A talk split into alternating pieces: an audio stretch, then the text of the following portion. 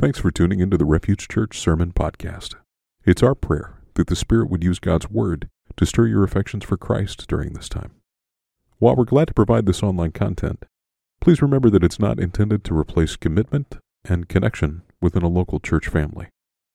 Now, here's this week's message. All right. That was a lot. um, this morning, uh, we are, again, we're doing a church plant offering, and... Uh, Uh, and it was two weeks of preaching in a row, and I needed a week off. Um, that was a little joke. Uh, and so Eric Freeman, Eric used to be, uh, you can come on up, Eric. Eric used to be, uh, he was the youth minister here. You said thirteen to sixteen, twenty thirteen to twenty sixteen, yep. While he was at Covenant Seminary.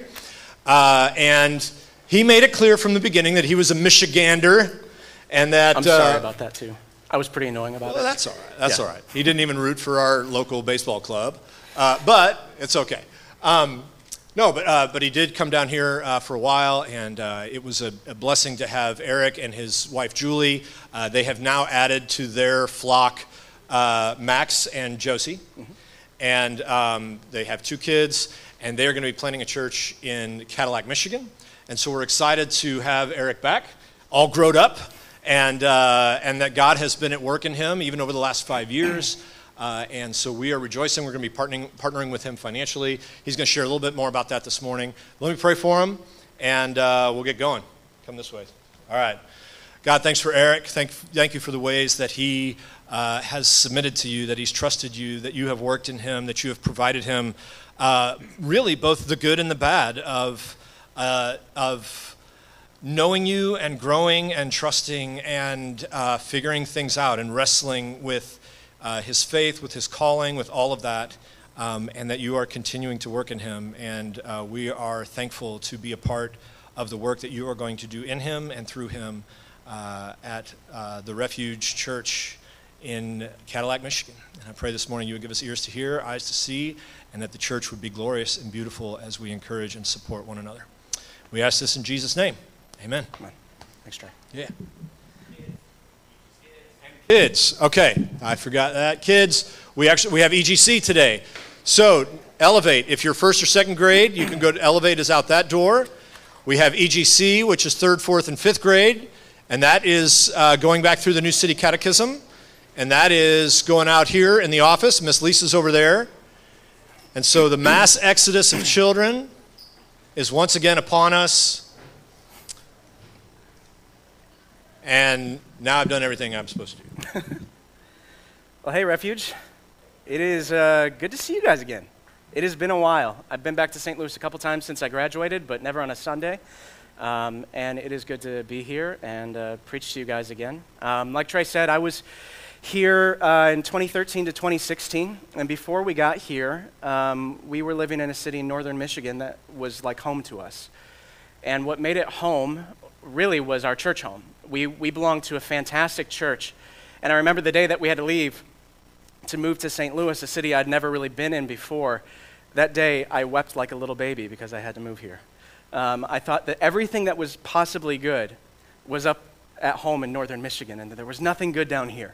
Um, that's not completely true, but uh, it was genuinely a really big fear that I was losing everything that was most valuable to me, and that um, maybe I would never find a, another church family quite like that again. And God answered all of my fears through you guys. Um, can't tell you how special this church is to me. Uh, how much I learned here, um, how much uh, you guys poured into our lives through, uh, the, through the elders, through our community group, uh, through the opportunity to serve your kids. Um, y'all are grown up now too. Uh, like it's, yeah, you're all in like college and stuff, and that that's crazy. Um, it was a fantastic three years, and I and I really wish it could have been more. Um, but where God has led us over the last five years since we've left, uh, we went back to Michigan, um, and uh, we're now planting a church in this small city called Cadillac, Michigan. If you know where Grand Rapids is, just drive an hour and a half north of there. Um, and if you say, well, is there anything there? No, there's not, but there is Cat- Cadillac. Uh, it's, it's just kind of out in the middle of nowhere, a small city of eleven thousand. And that's where we've been for the last four years.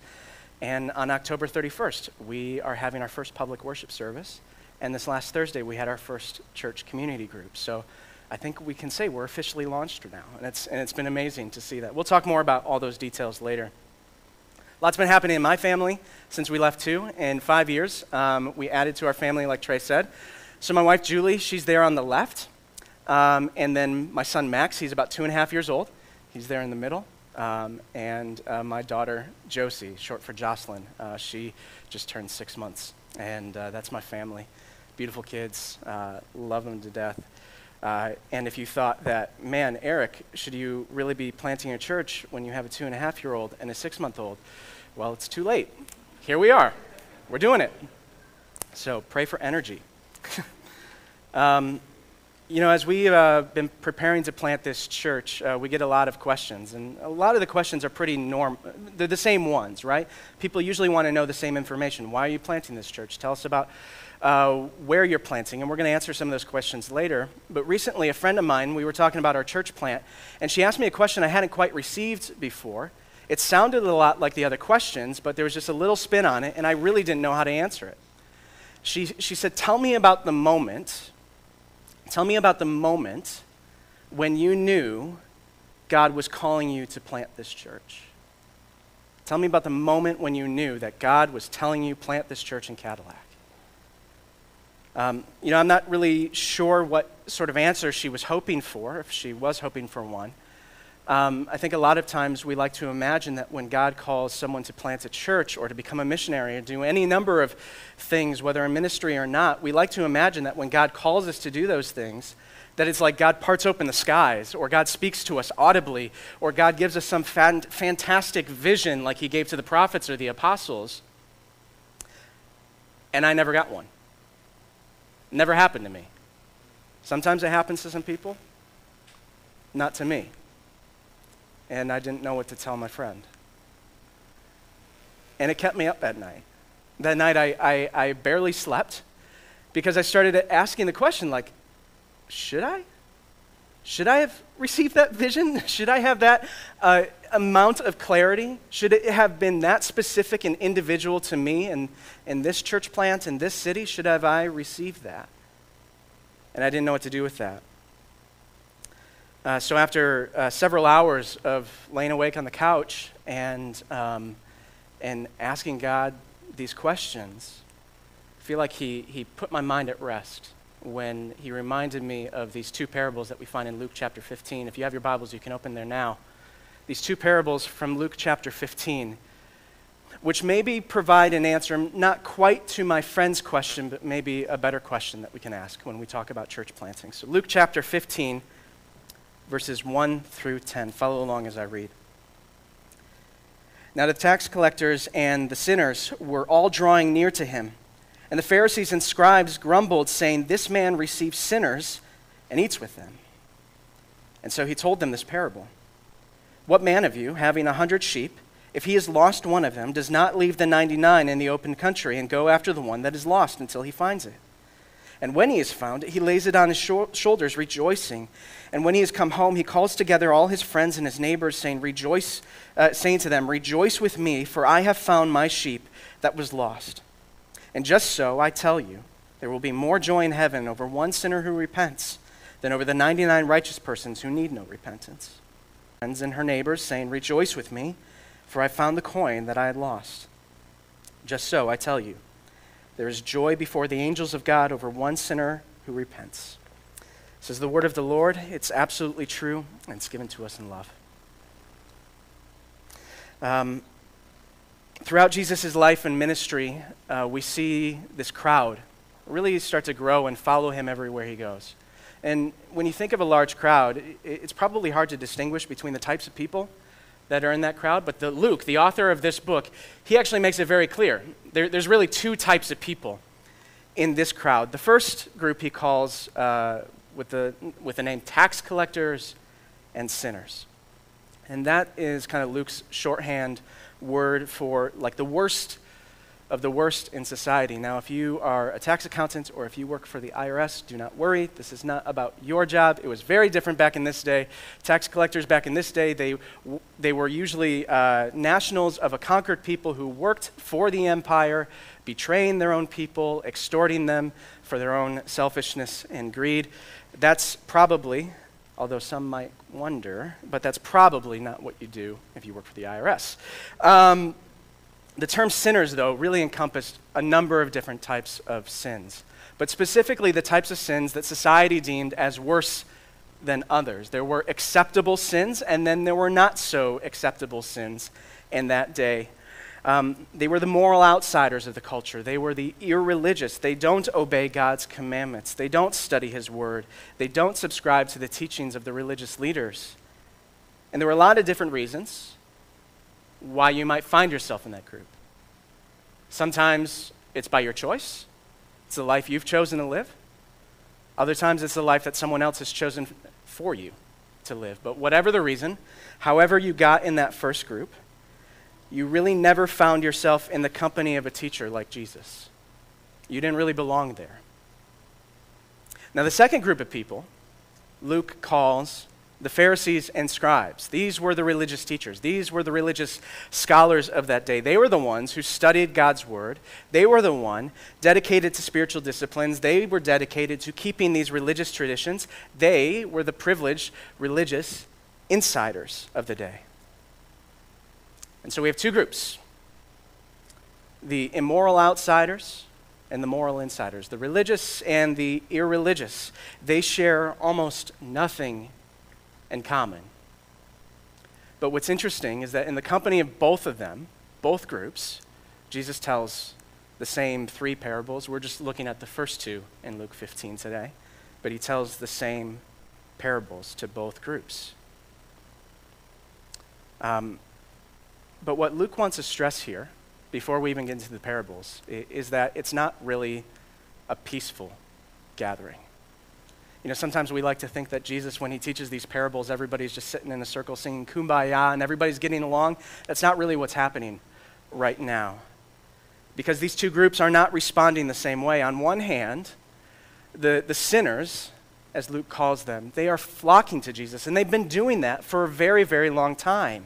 More and more people who find themselves in the sinner category, they keep following Jesus everywhere he goes. There's something attractive, there's something beautiful about his message, something that has never been presented to them before. But the religious insiders, the Pharisees, the scribes, the ones who are used to being in the company of Jesus, or teachers like Jesus, they're on the outside looking in, really for the first time. Uh, they, they're not, they're, they're usually the ones sitting closest to the famous teachers. But now it's not them, it's, it's these sinners who get to be close to Jesus. And so they grumble in those first verses. You notice they grumble, which is maybe just Luke being polite, but they grumble and wonder aloud, how could this man receive sinners and share a meal with them? How could he accept them? You know, it's the second group, the, the Pharisees, the scribes, the religious ones. They were the ones most offended by Jesus. It's kind of sad when you think about it, isn't it? It's kind of sad that the ones who dedicated their entire lives to studying God's word were the ones most offended when he appeared to them in the flesh. It's sad. Their assumption was that if Jesus only knew who these sinners really were, then he would treat them differently. If Jesus only knew just how bad they really were, he would know that those types of people don't belong in his company. But let me be clear, those sort of assumptions are not a reflection of Jesus' heart, as we'll see here in a moment. Those assumptions are actually a reflection of our own. A lot of things have uh, changed in the last two thousand years since these events occurred, but not everything. Um, we still live in a culture of religion where uh, sometimes it's communicated in one way or another, whether explicitly or implicitly, that some people belong and other people's don't. Some people are supposed to be here and other people's uh, other people aren't. Intentionally, maybe more often unintentionally, we can communicate that. We're combating that perception in the church today, aren't we? All, all around us, we see examples, whether uh, real or perceived, examples of the church appearing as like an exclusive club for like the holier-than-thous, right? And we're fighting against that because, unfortunately, that's how it feels.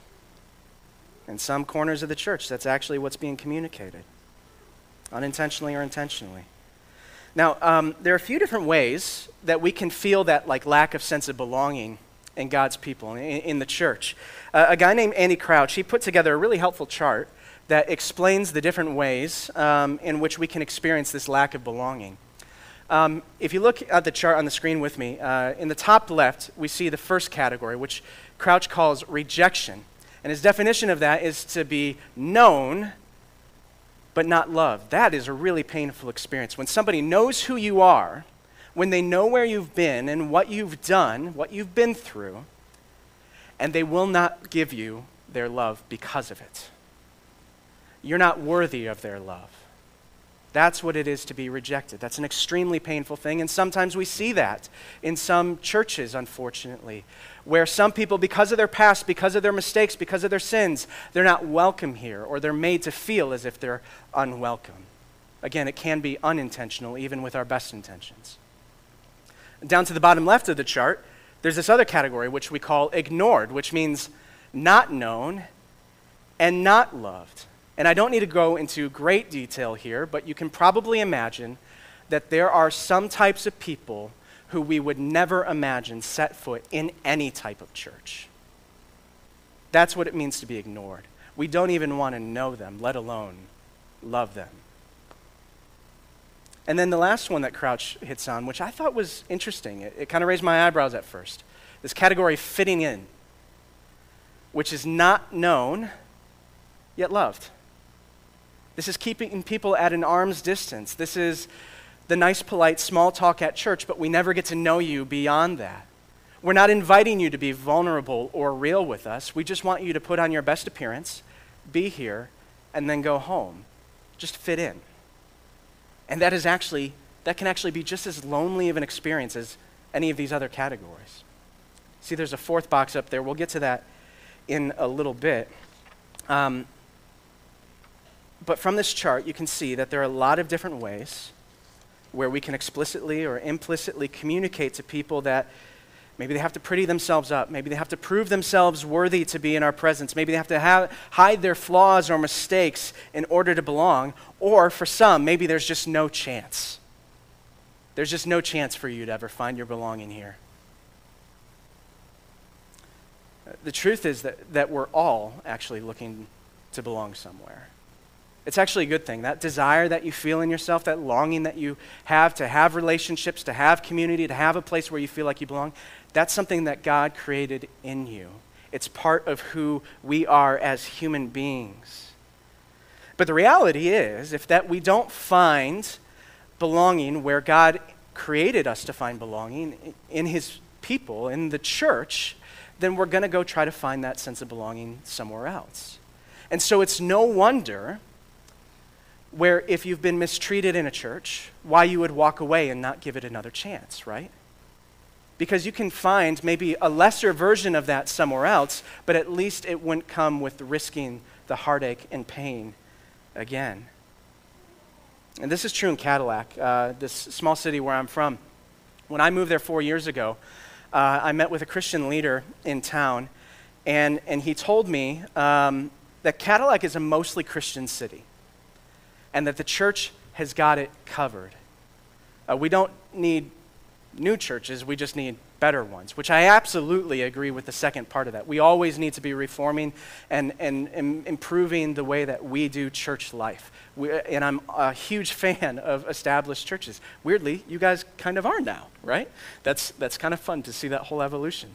Um, but uh, But after my first year of living in Cadillac, what I found is that the narrative that that man presented me, and many others like him presented me, actually didn't match the reality of what I was seeing. Within a year, I would point to most of the people that I was meeting outside of the church that I was a part of, um, most of the people that I was meeting were not Christians. They didn't feel like they belonged to a church. They might have known a little bit about Jesus and the gospel. Up there, it's not a hostile post-Christian environment necessarily. Most people up there have kind of that vague belief in a God, and we hope he's on our side. If we just do enough good things, then maybe we can prove our worth to him. That's kind of a popular belief up there. But most of the people that I was meeting with, they didn't fit this narrative. They didn't fit in. They, they didn't belong to the church. And so that led me to kind of go look at the numbers. And so we started looking at the census data and the surveys. Um, and, and what we found, honest, honestly, was astonishing to me, but especially to locals. What we found was that sixty-four percent of our city does not identify as Christian. Now, maybe that doesn't sound, maybe you don't have like a frame of reference for that. So let me compare it for you. It's the same number as Portland, Oregon. Same number as Seattle, Washington. When you think of a small rural city in the northern Midwest, do you think that they are just as religious or irreligious as a place like Seattle, Washington, or Portland, Oregon? No. That is astonishing that we have a city like this, when the narrative, the belief, the assumption is we've got it covered. Something wasn't matching up. Like I said, Cadillac is not a post-Christian city. Um, it's not so much that the teachings of Christianity are the main obstacle.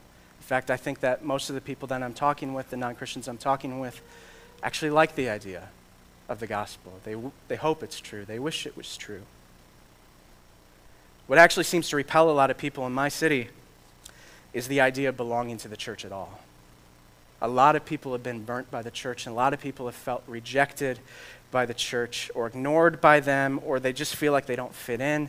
And when that has been your experience, you eventually just grow tired and you try to find your sense of belonging somewhere else. And that's what's happening in my town. It's actually a wonderful community. We've got lots of places to connect. We've got amazing clubs and sports leagues and bars and restaurants that people congregate to. You can find relationships. You can find an alternative to church, just not one that has the gospel. Now, I want to be clear. When you hear me talking about this, I'm not saying that church plants are so much better than established churches. That's not the solution. Church plants can be a really good idea. Established churches are also a really good idea, because both, hopefully, are preaching and proclaiming the gospel, which is the actual solution. The gospel is the solution, not necessarily in what way the church goes about preaching the gospel. Uh, you know, maybe this sounds stupid. It probably is, but I'm going to say it anyway. I have a lot of friends who are pastors at established churches. um, I, I love them. Uh, and they're actually very much in support of what's going on here with our church plant. Uh, church plants need established churches, and established churches hopefully need church plants as well. These problems of lack of belonging, they really affect us all, regardless of what context we find ourselves in. But one of the reasons, maybe the main reason, why we are planting this church in Cadillac is to address this need that we're talking about. We look out at our city and we see thousands of people who are starving, especially in a post-COVID world, who are starving for relationships, for belonging again. And we believe that the gospel of Jesus Christ has the answer to that. So we have two groups of people listening to Jesus, the sinners and the Pharisees. And Jesus tells them both the same parable. We're focusing on the first two of those three parables this morning. And when you look at these parables, they're nearly identical, right? It's pretty much the exact same story, just different objects uh, representing the same meaning. In the first story, Jesus tells us about a shepherd who has one hundred sheep. He loses one, and then that shepherd leaves behind the ninety-nine and goes to find that one sheep. When he finds it, he throws it on his shoulders and he celebrates and throws a party with all his friends that he's found the sheep. And then the second one's just like it. It's a woman who has ten silver coins. A silver coin in this day is about a day's wages, so it's a still a significant amount. She loses one, and what's she do? She turns the whole house upside down. She sweeps every corner. She looks in under every crack in every corner to find that lost coin, finds it, and parties and celebrates. In these two parables, we have really four common things that are weaving through all of them. Four themes or four symbols. First, the obvious. Something has been lost, right?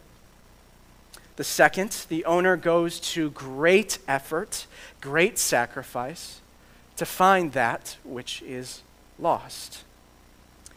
And then third, the owner rejoices and throws a party when that thing that was lost is now lost.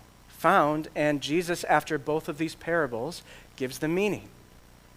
The lost are the sinners. The lost objects represent the sinners, and the woman and the shepherd represent God, who wants to go out and seek out these lost sinners. And when that sinner repents and belongs to God once again, there is much rejoicing. There is much partying. The fourth common theme hidden It, it, the fourth common theme in these parables, it's hidden in that opening statement, though, if you look at verses four and eight. Jesus kind of makes a common sense statement. What man of you, or what woman of you, wouldn't also do this? If you lost your sheep, wouldn't you also have the exact same response? If you lost that coin and it belonged to you, wouldn't you do the exact same thing? Jesus is trying to relate to his audience. Why aren't, uh, like, he's asking them the question, do you feel the same as would be natural if you lost something else that you found precious? Because what's lost to God, these lost sinners in need of repentance, they are valuable to him. They are precious to him. It should be natural, a natural response to go, for, go searching for something of yours that's been lost.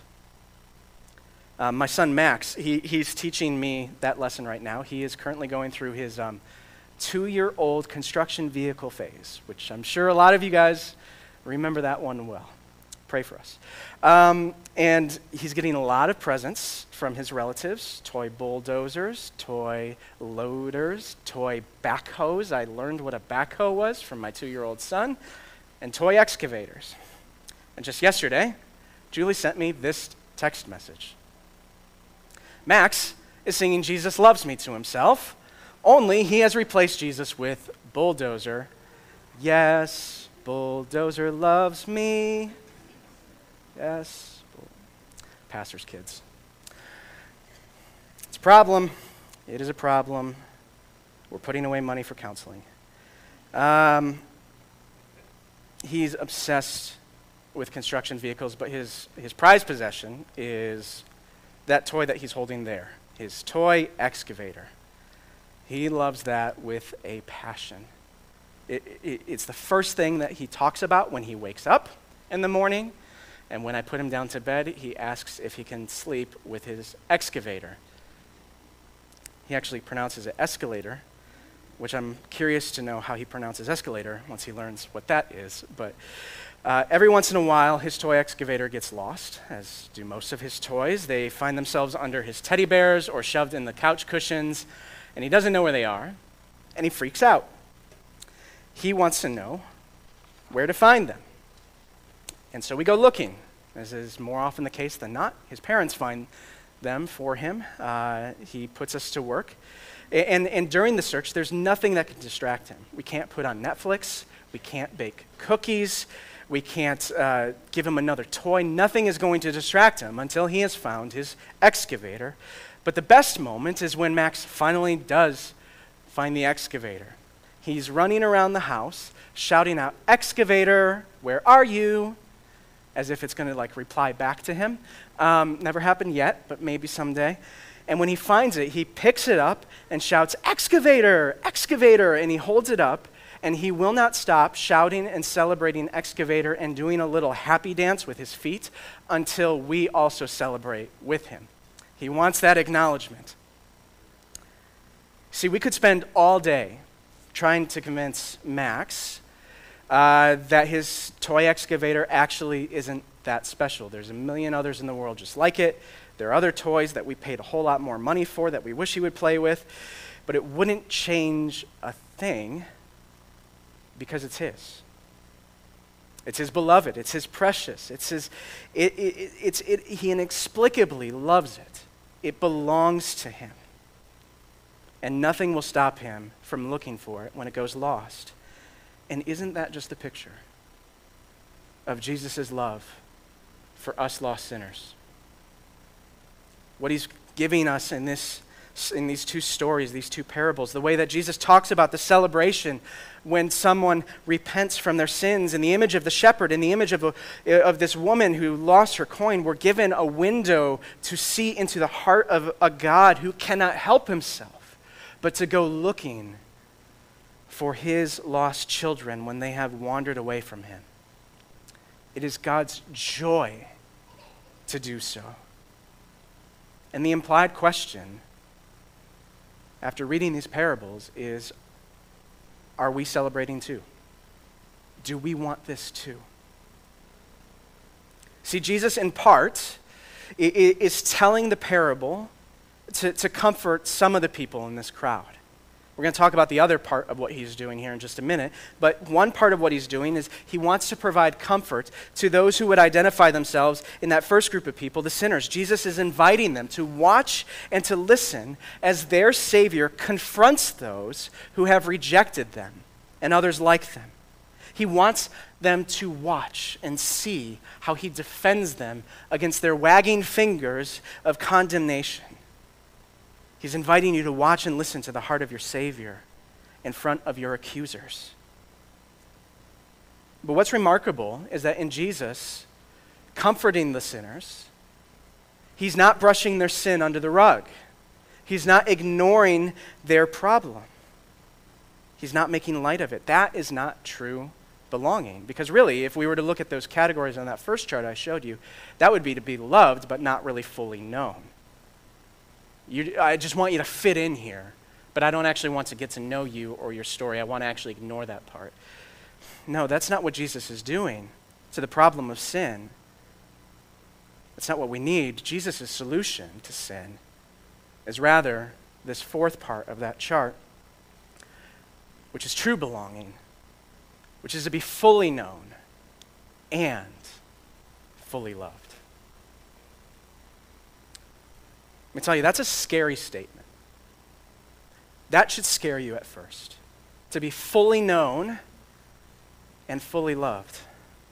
The idea that the God of the universe knows everything about you, including the worst parts of you, and yet, and here's the wonderful part, and yet loves you still, and yet wants us to belong to him.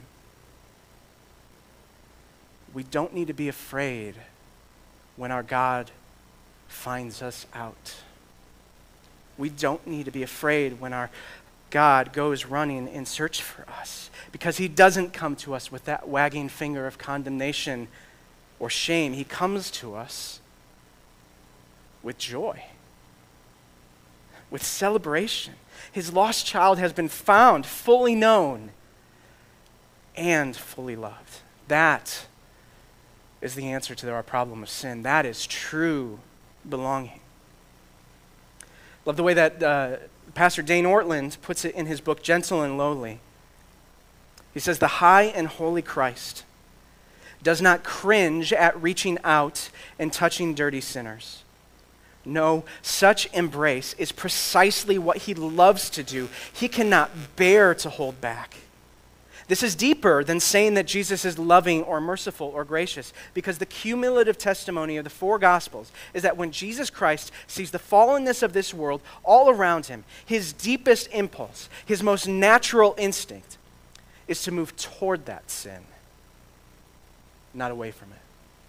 His deepest impulse, his most natural instinct, is to run to you when you are at your worst. It's his joy. It's his joy that he had stepped down from his throne in heaven and entered our world. It's his joy that he entered the flesh and lived among us. It was his joy to preach and to heal and to make disciples. And the book of Hebrews even says that for the joy set before him, Jesus even endured death on a cross to pay the price for our sins. It was his joy to do so. Listen, if you have ever doubted, if you've ever doubted Jesus' commitment to treat you kindly, if you have ever doubted just how far he will go to forgive you from your sins, past, present, and future, if you've ever doubted his invitation to come and truly belong to him and his people, if you've ever doubted that, look at the cross. Look at his cross, because it was there. As he was hanging there, paying the price for our sins, the very people that he came to sa- save stood below him, mocking him, insulting him, rejecting him still. And what did he say in response? Father, forgive them, because they don't know what they're doing. Even there is forgiveness possible. The Pharisees are standing there grumbling and wondering aloud, why does Jesus receive these sinners? How could he accept them? And the answer to their question is that this is precisely what Jesus came to do. To make a way for us to belong to him once again. Fully known, and even at our worst, fully loved. So there were two things that Jesus is doing here. First one is he's trying to comfort those who stand before their accusers and say, no, you will never belong. He's trying to provide comfort and forgiveness for them. The other part, and maybe the more important part of what he's doing here, is that he's confronting that second group. Uh, this parable is honestly probably the target audience for this parable is probably more so the Pharisees and scribes than it is for the tax collectors and sinners in the crowd. Jesus hears their grumbling. He sees their hard hearts, and he gives them these parables to show them that their self-righteousness and that their unloving hearts, they're actually destroying their own souls and destroying the lives of others around them. There's a pastor named Tim Keller, you might have heard of him, reflecting on these parables. He writes that if the preaching of our ministers and the practice of our parishioners, members of our churches, do not have the same effect on people that Jesus had, then maybe we're not declaring the same message that he did. If our preaching and if our actions as church members is not having that same welcoming, forgiving effect. Now, we're all fallen and we're all going to make mistakes along the way, and there's grace for that. But if overall we're not communicating the message that sinners belong to Jesus and belong in God's among God's people, then maybe, maybe we got the message wrong somewhere. The Pharisees, remember, they've studied God's word. They dedicated their lives to God's word. It's not like they're totally unfamiliar with what it says, but yet they wanted to believe in a different message. And in what is really an ironic twist of events in this story about Jesus and in his life and ministry is that for the first times, it's them who find themselves on the outside looking in. They're the ones who discover that by their own choice, they don't belong to this God, because they actually haven't acknowledged that they need to belong in that way. They can't celebrate what Jesus himself is celebrating because they don't want it. They don't want that picture of God's people. This is really a warning for us in the church today, isn't it? If we are preaching a message or putting up cultural obstacles that prevent people from hearing the gospel and belonging in his church, and if we're not also acknowledging our own need of the gospel, that actually, really, there's just one category that we all should be finding ourselves in, the category of these lost sinners who need to be sought and saved. If we're not finding ourselves there, then we're really no different than the Pharisees here. And it's no wonder that we find people like my people in Cadillac or any number of places across the world. It's no wonder why they might not feel comfortable stepping foot in a church. But the good news is that Jesus invites us into a better way. And that's his invitation through these parables this morning. He invites us to a better way for God's people, for his church. And, and I learned of this better way largely from you guys, from this church, from Refuge Church. The message is clear. Week after week, we do this representation of the gospel, that we're all sinners in desperate need of grace, and there's no hope apart from the grace that Jesus gives us. There's no hierarchy of sins. No, regardless of your past, you are welcome here. You belong here. You're invited to. This is precisely why Jesus has a church for this mission, to invite people like you and me. There's um, w- what we could call, I mean, the buzzword is authenticity, but that's kind of growing old on us now. Maybe, maybe as I reflect on what you've taught me, Refuge Church, is honesty. Honesty about ourselves.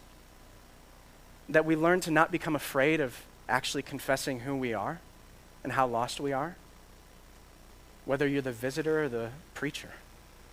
Like that we all have this honesty of, I need this. I'm in desperate need of this. You've taught me the kindness of God's mission and his grace. A verse that's been on my heart for the last few years is Romans two four. But do you not know that it is the kindness of God that leads men to repentance? Not condemnation, not shame, not heaping guilt on people's shoulders, not a long to-do list. It is actually the kindness of God who makes himself gentle and lowly. And it is that that becomes the beautiful attraction that allows us, that frees us up to repent from our sins.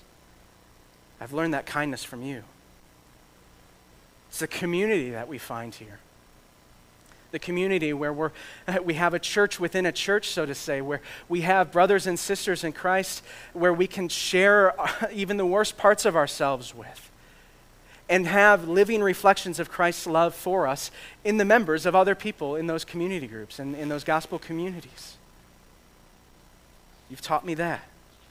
You see, the, these things are, are what it looks like to be a, a church who follows Jesus on his mission to seek and save the lost, to be a church that creates that true belonging to be fully known and fully loved. And, and guys, whether or not you know it, um, what you've taught me about this kindness, about this grace that we have in Jesus.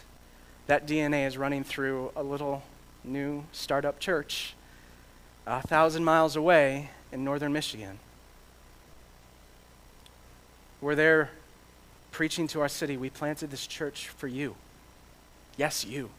Even you. Even me. We have these two rhythms of our church, one on Sundays, which might be familiar, but where we're, where we're trying to make the gospel accessible. We're not watering it down, but speaking in plain language for people so that they can understand that, it, yes, it's for them, not for the educated, not for the elite, but yes, for them, regardless of what background you come from. And then we have kind of like this back door into the church through our weekly community groups. And we just had our first one this last Thursday, where maybe you're not comfortable having your first encounter with the church again to be during Sunday worship. But yeah, you like barbecue. Yeah, I'll show up to that party. Yeah, I'll hear the gospel there.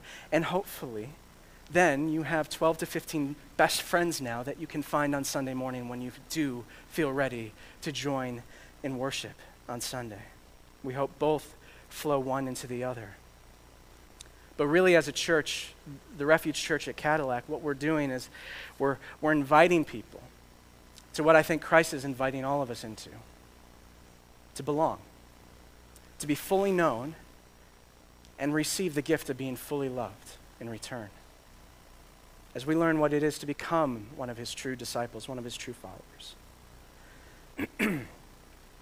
Now, I still don't have a great answer to my friend's question. Uh, what did it feel like? Uh, what happened? What was that moment like when you knew God was calling you to plant this church? Because I never did, and since then I haven't, receive that miraculous vision. God never opened up the heavens. God never spoke to me directly. Still hasn't happened. Maybe one day it will. But in a way, I have heard from him.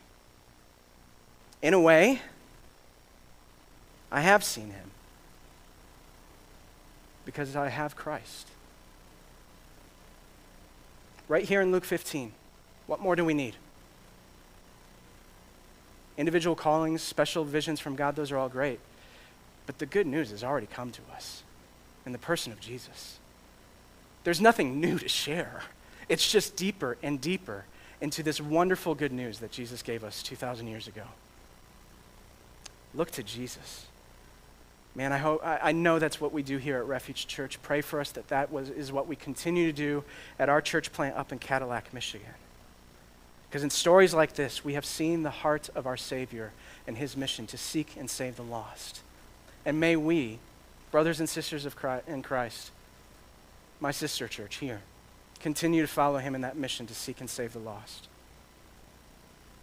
We might not have those singular moments, but we still know what it feels like because Jesus has shown it, and it feels pretty good. Let's pray. And dear Jesus, we, we are so thankful for your love and your grace shown to even us, the worst of sinners. God, we know what our hearts deserve. We know what our actions truly deserve, and yet you have not treated us according to what our sins deserved. But we are starting to learn just how high and how deep, how wide and how long is the love of Christ for those who trust and believe in him. So Lord, we believe, but also help our unbelief. Lord, we follow you in this mission to the world, but make us follow you ever more into it. In your name we pray, amen.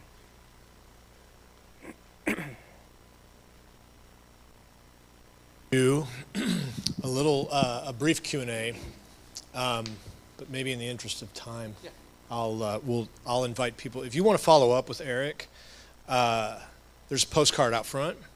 Uh, it's got you can you can talk to him afterwards, uh, or put the he's, you're going to be in town for a couple more days yep. t- till Tuesday. Yeah, I leave uh, Tuesday afternoon. Okay, so if you want to grab coffee, if you want to hear more, uh, if there's more specific ways you would like to be involved, also the the. Uh, The vision for, we emailed this out to the, if you're on our email list, uh, but the rhythms and the vision and the prospectus is what it's called. Uh, uh, uh, all of a sudden you're an accountant, you're a you're a building manager, you're an electrician, you're a, I mean, all of this stuff.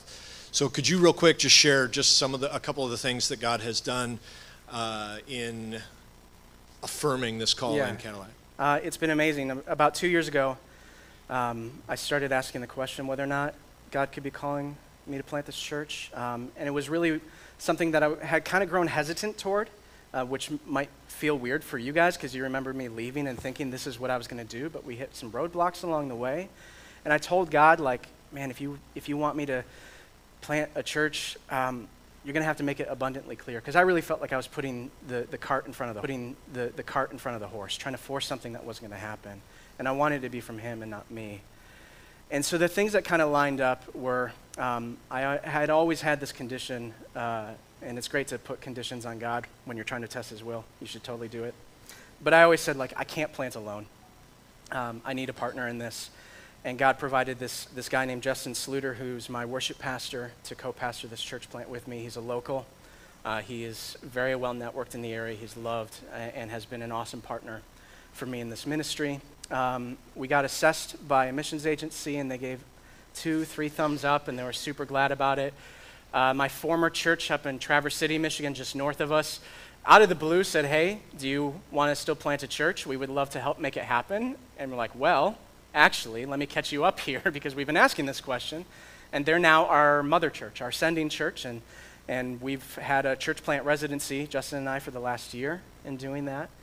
But maybe what, what has been really affirming more than all of those kind of logistical details is to see the community response. The, the community of established churches are thrilled that this is happening, including the church that I had pastored at for the last four years. Um, they are thrilled that this is happening. They know it's needed. and they're cheering us on and supporting us. Most of our support is actually coming from the Cadillac community, which is amazing. They don't see it as a competition, and we don't see it as a competition either. Um, and, and we have a wonderful group of people, uh, twenty-five adults so far, who God has called to be part of our core team. And, um, you know, I had always assumed that most of our core team would be a bunch of, like, nineteen-year-olds, uh, and because I'm thirty-three, and I guess that's what we attract. Uh, but actually, nothing wrong with nineteen-year-olds. Sorry, guys. Um, but uh, we were wondering how we were going to pay the bills, uh, was part of that. And uh, God brought together a group of twenty-five where about half of them are forty-five or older, mature, godly Christians who just want to be on mission in our city. Um, and then the last couple parts I'll share is that uh, we needed a meeting space. Everything was pretty expensive or closed off because of COVID. And uh, talked to the Cadillac School Board, and within twenty-four hours, they said, go pick out whatever building you want in our entire school system, and we're really sorry to have to charge you ninety dollars a week for it. And I said, I forgive you. Um, and they, they're, they're, it's an open contract, open to renew every year. They'll move us up to a bigger room if we need to, um, maybe charge us slightly more. Uh, um, but uh, it's amazing. And like I said, we just had this, our, really the launch of our church on Thursday through this community group. And there we had twenty-five adults gather, practically sitting on each other's laps in this small living room, walking through Philippians two of what it looks like to have a vision for church that begins with humility and selflessness that we've seen in Christ. And the energy and the enthusiasm that I saw in these people's faces was amazing. Um, God has really provided, and um, it's it's quite incredible. But yeah, uh, would would love for you guys to pray for us, consider supporting us if if you feel like God is leading you to do that. Um, but but even even through the distance, um, I hope you know how special this congregation has been to me, and whether my church knows it or not, to them as well. So thank you, guys. All right. Building our identity in Christ for the sake of the world. That's the mission of Refuge Church. For more information, visit us online at seek refuge dot net.